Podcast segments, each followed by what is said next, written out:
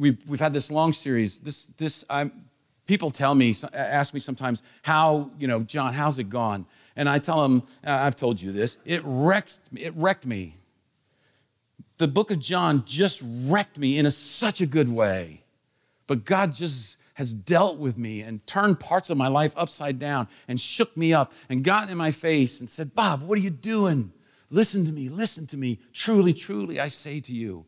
That, that, that, that Greek phrase for listen closely. And now we're at the very last of John chapter 21, last of the book of John. So I want to read you this passage. It's John 21, 15 to 25. And it's a very famous, at least part of his very famous passage. A lot of people are very aware of it. We're going to look at this and see how it impacts us. When they had finished eating, Jesus said to Simon Peter, Simon, son of John, do you love me more than these? Yes, Lord, he said, You know that I love you. Jesus said, Feed my lambs. Again, Jesus said, Simon, son of John, do you love me? He answered, Yes, Lord. You know that I love you. Jesus said, Take care of my sheep. The third time he said to him, Simon, son of John, do you love me? Peter was hurt because Jesus asked him the third time, Do you love me? He said, Lord, you know all things. You know that I love you. Jesus said, Feed my sheep. Very truly, I tell you, when you were younger, you dressed yourself and you went where you wanted. But when you are old, you will stretch out your hands and someone else will dress you and lead you where you do not want to go. Jesus said this to indicate the kind of death by which Peter would glorify God. Then he said to him, Follow me. Peter turned and saw the disciple whom Jesus loved was following them. This was the one who had leaned back against Jesus at the supper and had said, Lord, who is going to betray you? When, when Peter saw him, he asked, Lord, what about him? Jesus answered, If I want him to remain alive until I return, what is that to you? You must follow me. Because of this, the rumor spread among the believers that this disciple would not die. But Jesus did not say that he would not die. He only said, If I want him to remain alive until I return, what is that to you? This is the testimony. Uh, this is the disciple who testifies to these things and wrote them down. We know that his testimony is true. Jesus did many other things as well. If every one of them were written down, I suppose that even the whole world would not have room for the books that would be written. So, we're in John 21. We're at this famous scene that we've already seen Jesus appeared to them. They had another miraculous catch, which linked to the earlier miraculous catch and dealt with Peter pretty tough. Peter had to do some real reckoning here, and it's going to continue. And then Jesus makes a fire and says, I'm going to cook you breakfast. We have, we have a Savior who cooks breakfast for us. He came to serve, right? Not to be served. He told them that. And so we're seeing all of that happening, and now we have this happening there by the fire, or perhaps they went for a walk. You know, the part where it says John, the one who followed, that really means he was the one who was nearby, right there. So he could, within the ideas within hearing distance. But we have this, this incredible situation that's going on, and I want to just say one thing before we get started, and that is this: we're going to touch on some things that for some people might be a little traumatic maybe triggering. I'm not sure if that would be the right way to say it. But this, we're going to look at some t- stuff that's tough in our lives, and we're going to dig up things because that's what's going on here. And so I just want to warn you that that's what's going to happen. And uh, Jesus has been teaching in the whole book of John, he's been teaching his disciples this is how you live in the world. He's been teaching them what does it mean to obey this command follow me. What does that mean? Read the book of John. It'll tell you exactly what it means. And it's, and it's coming to a conclusion right now. Because the book of John starts with follow me and it ends with follow me. The disciples now can see just how committed Jesus is to them. So now the question is how committed are they to him, especially Peter? Because the resurrection has happened. Resurrection has happened. We know that it's been a little bit of time. I don't know if it's been a week or two or three weeks or something like that. And what's happening now is life goes on, right? Life goes on. When, when I first came to Christ, I was so excited. It was just such a powerful thing. You know, it was just like uh, new. It was crazy. It was wild. I felt, uh, uh, it, and then, you know, like after a while, life just kept going on. And it's easy to kind of go, and maybe for them, what's next? What's next? They still have to live.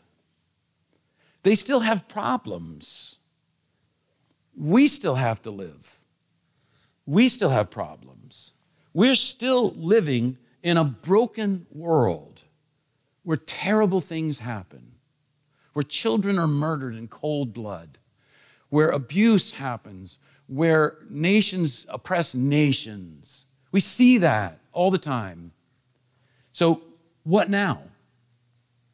Because we are still living in a broken world. But what the resurrection offers is what we all want deep inside. I mean, deep inside, people want hope for the future. People want a power to live differently in this world, to live above their problems, maybe still in them, but able to, able to, to, to uh, live in them in a way that's powerful. So, how do we get there from here?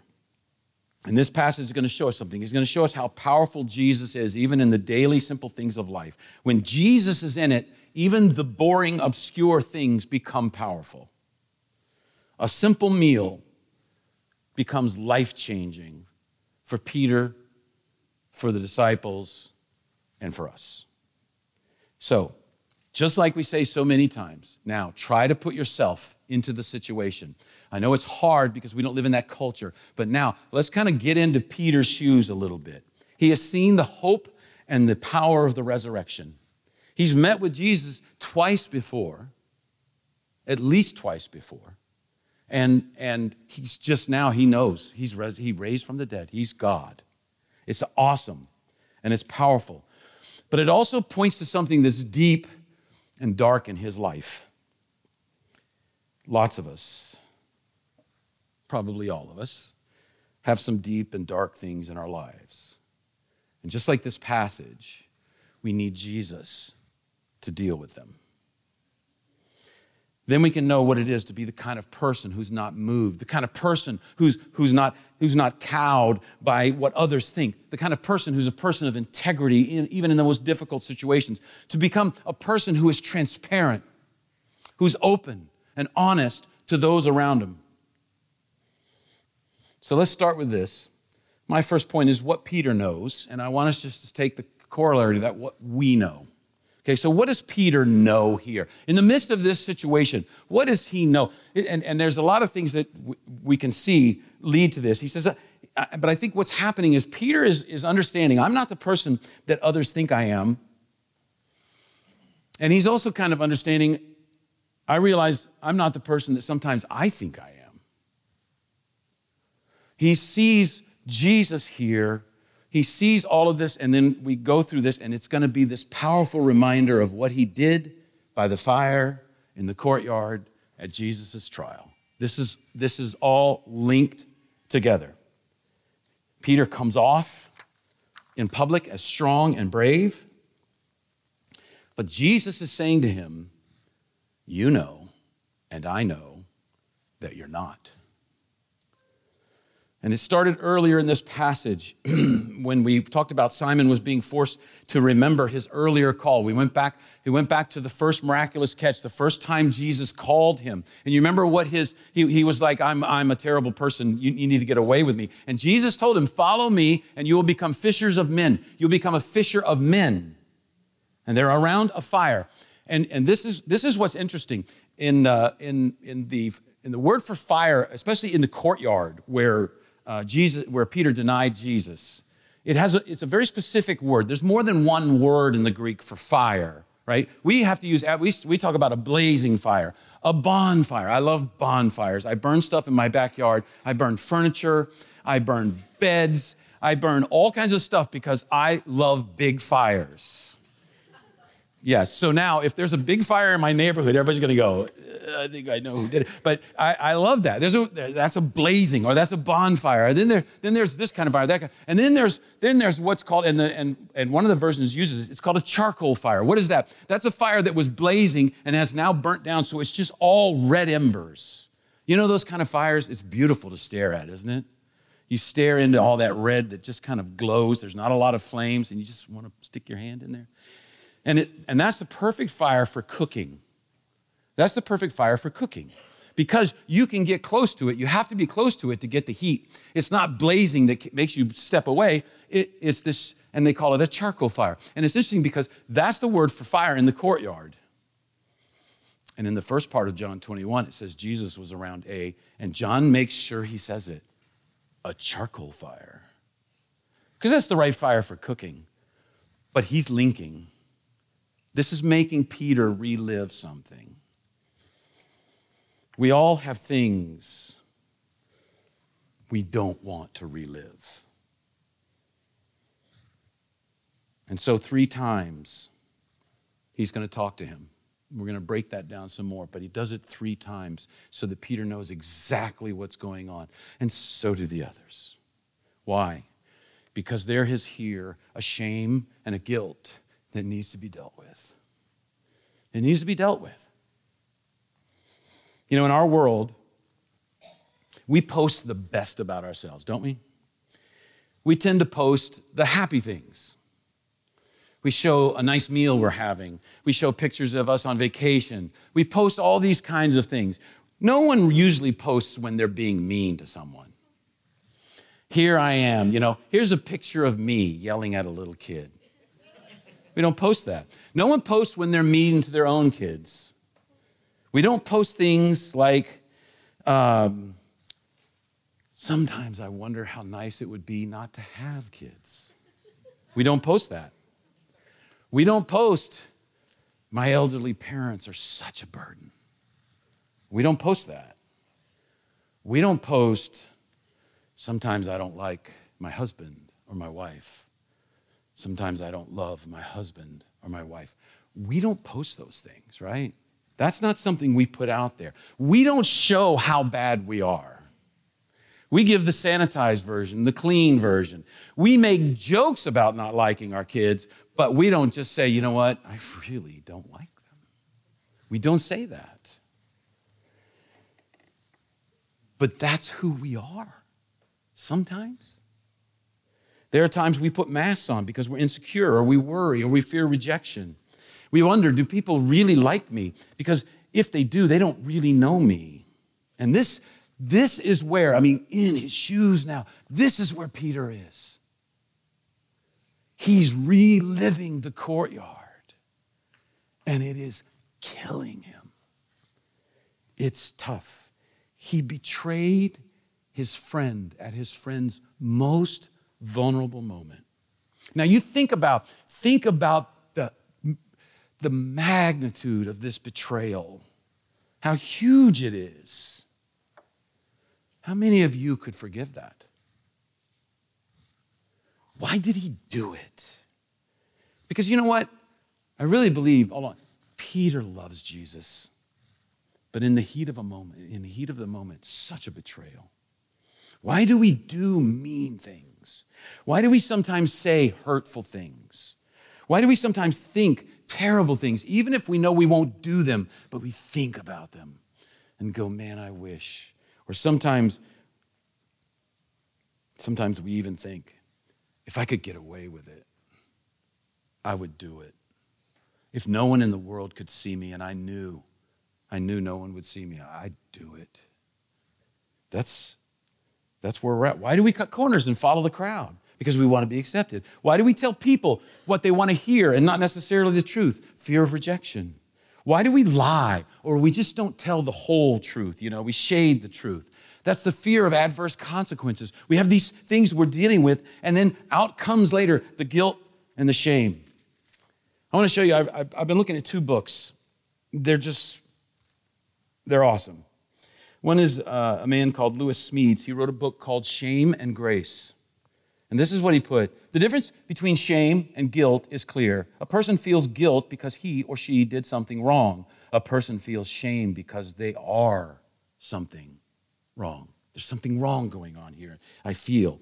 And I want to tell you something. I know I'm not exploring all the nuances of shame and guilt. I'm painting with a broad brush, but I want you to see what some people have said. There's a guy named Edward Welch, and he wrote a book called Shame Interrupted. Shame Shame is the deep sense that you are unacceptable because of something you did, something done to you, or something associated with you. You can feel exposed or betrayed. And here's the thing it's not always, you know, people will say, oh, it's not your fault. It isn't your fault a lot of times. I understand that. If you've been abused, if you've been treated terribly, it was not your fault. But you know what? People who have dealt with stuff like that, they tell me, I still feel ruined. I know it's not my fault.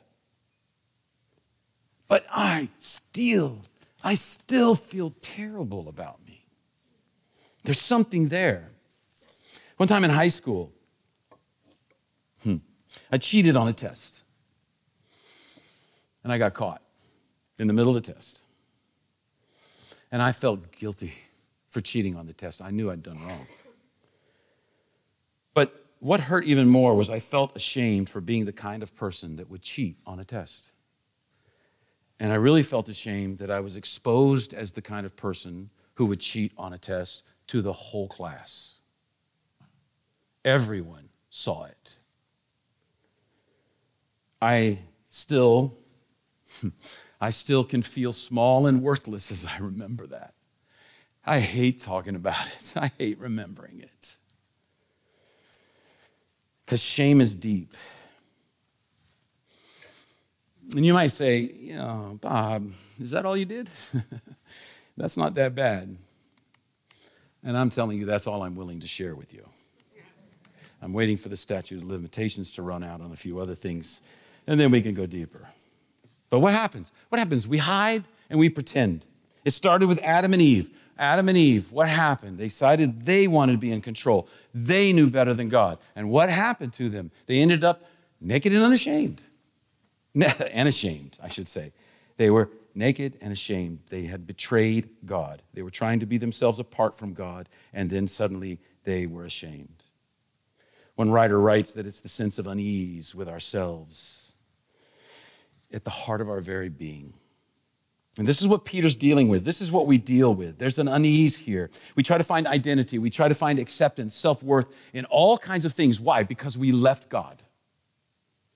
We cover ourselves with fig leaves fig leaves of sex and romance, of power and money, of homes and cars, of positions and authority. And we have to admit, sometimes we just realize, I'm not okay. And we need what Peter's going to get here. We need soul surgery. What Peter knows is what we know.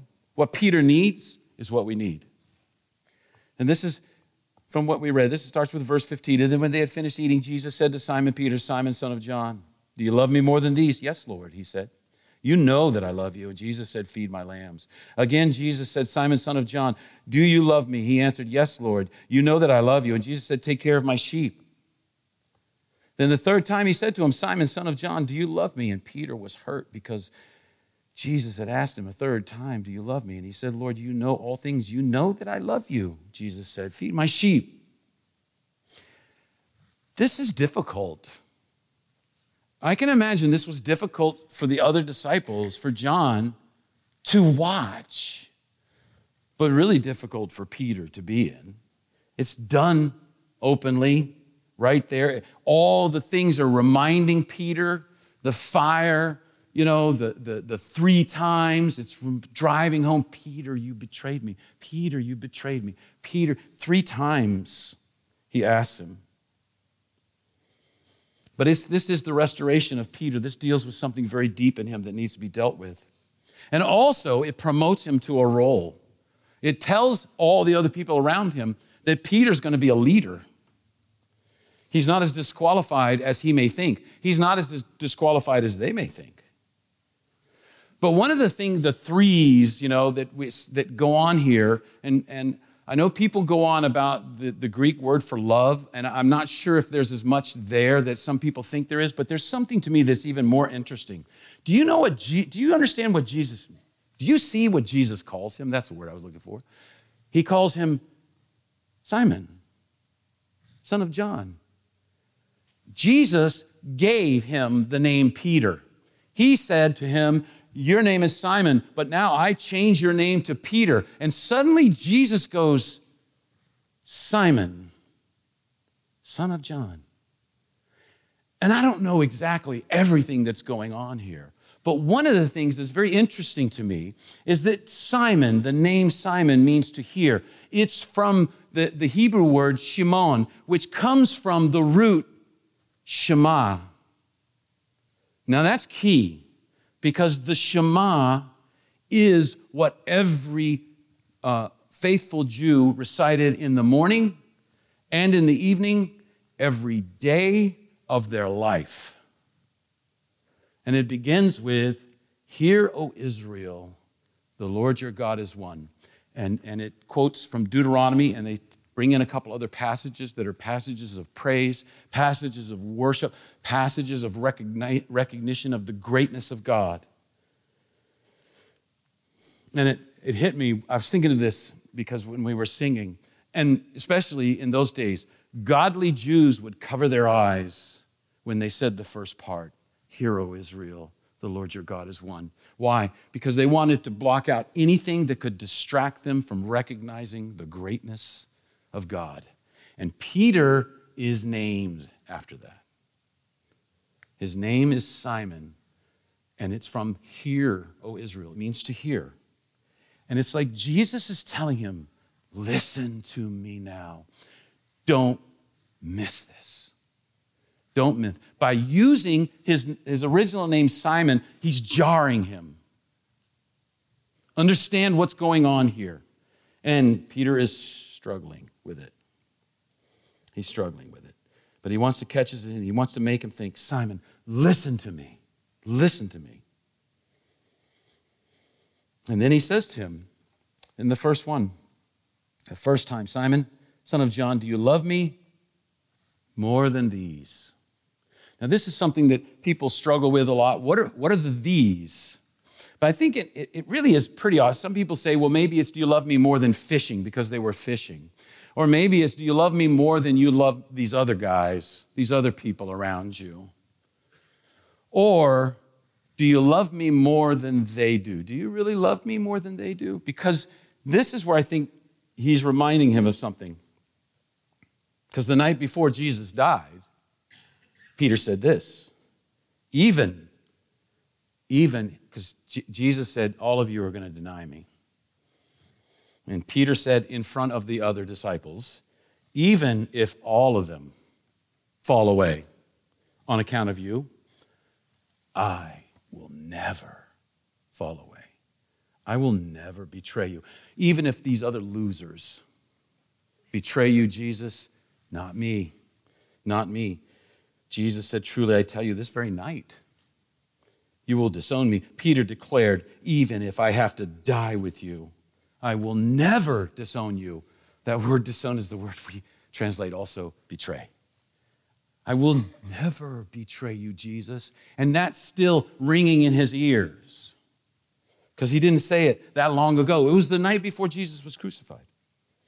This is the deep pain. He disowned Jesus. After promising Jesus to his face the night before, I will not, he disowned him. Imagine the regret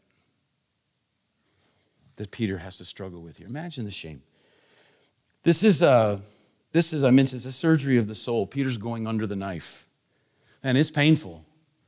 But not all pain is bad, right? You could be walking down the street and some guy runs up and stabs you and steals your wallet, and that is, you just went under the knife, and that's bad pain. But also, you could go to a hospital and a man or a woman stabs you with a knife and takes out your infected organ that was going to kill you. And that's a good pain. And Peter's under the knife because surgery is going on here. Jesus cooks them breakfast because he loves them and he serves them. Jesus performed that miracle catch because he loves them and he serves him. And now Peter, Jesus is performing uh, surgery on Peter's soul. Why? Because he loves him and he serves him. In our culture, we're always trying to get rid of these types of things this guilt, this shame. And those two are so intimately related and I know there is a false guilt. I know there is a false shame that people can put on you, and, and uh, especially in areas of abuse and different things like that. And you will feel ashamed and you will feel violated and ruined and contaminated. And our culture says, well, don't feel that way. It's not your fault. I mentioned that. It's not your fault. You shouldn't, you shouldn't. But the problem is you can't help it. You can't make yourself not feel something. You can't do it. Can it be reversed? Yes, Jesus brings healing. Jesus brings this new identity. Jesus brings new meaning so that you are not ruined. You become purposeful, you become meaningful. Peter does not want to be Simon the betrayer anymore. Peter wants to be Peter, the rock. This is what his name means. And so do we.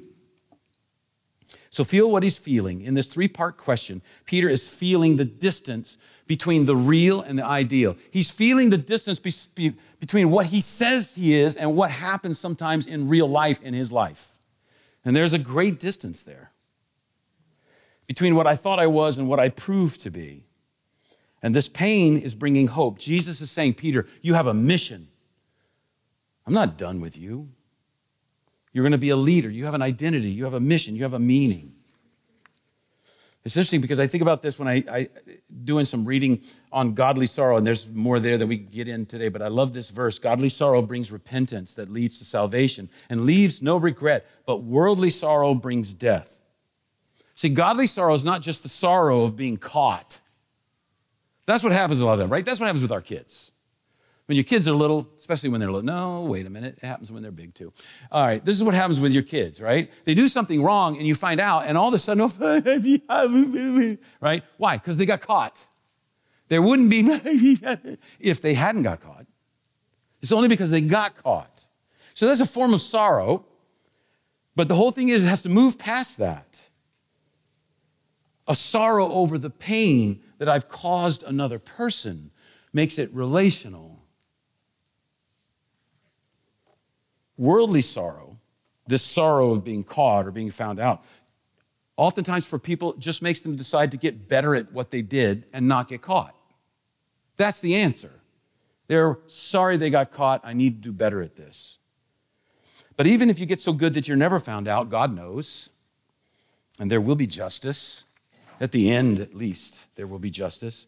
But in the meantime, you're trapped in this deadening spiral of deceit and lies. But godly sorrow brings repentance. Godly sorrow means I want to change. I don't want to do that. I see what that has done to other people. I see what it does to me. But mostly I see what it's done to other people, what it's doing to the people around me. Then I realize how bad it is. See, when Peter betrayed Jesus, he's beginning to see I didn't just break a rule, I didn't just break Torah. I betrayed my friend. I betrayed my Savior. That's why at that one point he says, Lord, you know everything. Lord, you know everything. You know how bad I am. You know that I really love you, but I struggle. You know everything. You know I'm at the bottom. Peter, you can feel it. He's upset, three times reminded of sin. He says, Jesus, you know everything. I'm at your mercy, which is a great place to be. He's at his wits' end, which means he's at the beginning of something incredible. And so, Hugh, he gets what he needs. How did I do that? How he gets what he needs. You know, I read this a couple times to make sure. And spell check didn't say one thing about this because they think I'm a lumberjack hewing wood or something. I don't know. How he gets what he needs, how we get what we need. The source of his healing shows him the pattern of his life. What does he want to be? What do you want to be? How do you find meaning and fullness? Jesus says, very truly, here we go. This is the last time it's used in the book of John, and the many times it's used, the truly, truly. That is, I am speaking an important truth. Listen to me. Very truly, I tell you, when you were younger, you dressed yourself and went where you wanted, but when you are old and you but when you are old, you will stretch out your hands and someone else will dress you and lead you where you do not want to go. Jesus said this to indicate the kind of death by which Peter would glorify God. Then he said to him, Follow me. That's pretty strong when you think about it. Jesus is saying, you know, when you were younger, you could do whatever you want. You could just go. Now, no, it's different now. It's different now. I want you to follow me. Your life will be different than what you thought. If all you want to do is live the American dream. Jesus is saying, Your goal is way too small. Your bar is way too low. There's so much more than that. There's so much more. The Christian life oftentimes is opposite of what we think. We like to think that we're in control, like Peter did when he was young. You know, in our culture, freedom kind of means, just generally speaking, people would say this you can do whatever you want as long as you don't hurt anyone. But in Jesus, freedom is completely different. We have the freedom to die to ourselves, we have the freedom to serve others. How do we heal a sense of unworthiness, that shame, overcome a sense of rejection that so many people walk around with? And we can relativize it, that is, just try to get rid of it, diminish it. I'm not that bad. But justice always comes, we can't hide from it. Some people use moral effort. I'm resolving to be a better person. And what a heavy burden that is, right? Just around the first of the year when everybody makes a New Year's resolution. And then after a couple months, they all go by the wayside because it's a burden. I can't do it. This is the Pharisees. No one can do it completely. When we shoulder these heavy burdens, it leads to hopelessness. It leads to a lack of self awareness. All these people walking around by the, just, just bent over with heavy burdens, critiquing and criticizing other people who aren't as heavily burdened as they are or don't seem to do what they think they should be doing. We, we need someone to do it for us. The only answer is grace. Grace allows for justice because someone else bears the burden for us. Grace makes acceptance available to the unacceptable. Grace makes us worthy when we are not worthy. And this is where the healing is when we begin to grapple with the grace of Jesus Christ.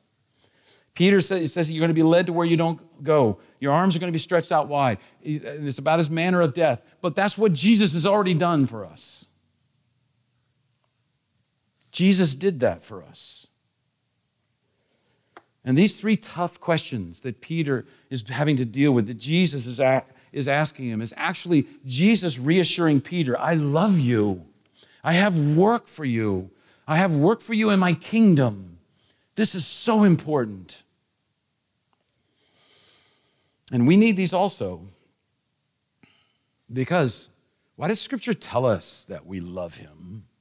Scripture says we love Him because He first loved us. He took the first step. He's the one who reached out to us. He, we love him because he first loved us. And he showed his love by dying for us. And in the grace that is in the midst of Peter's pain right now at this beach is Jesus saying, Peter, I died for you. we talked about that, how that came across to Mary too. But here now is Peter. Peter, do you understand? I didn't just die for the whole world, I died for you. You, you, you, and you, and you, and you, and you, and me. He's saying, understand that, Peter. This is so important for you to understand. I died for you. The, uh, one of the, I think it's Lewis Smedes wrote this the surest cure for feeling unacceptable as a person is we are accepted by the grace of the one whose acceptance matters the most. So, how do we know that we are worthy. How do we know we are acceptable? We need someone who we value more than anything else in the world to say, You are beautiful. You are worthy. You are beloved. The God of the universe took your guilt and shame. And now he says, You are righteous. You are worthy. You are acceptable. You are beautiful. All because Jesus died for you. You have the righteousness of Jesus Christ. That's the greatest thing in the world. God looks at your, what, I don't know, spiritual bank account, and He says, it's full. It's full of righteousness.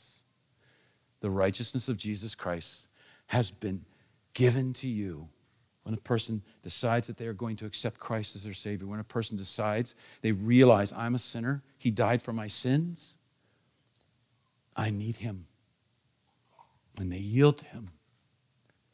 He says, This is what happens. It's called, this, the theological statement is imputation. Money is transferred from one bank account to another, righteousness is transferred from one person's account to another, and you become righteous. Jesus, Peter needed this the love of his Savior, saying, Follow me.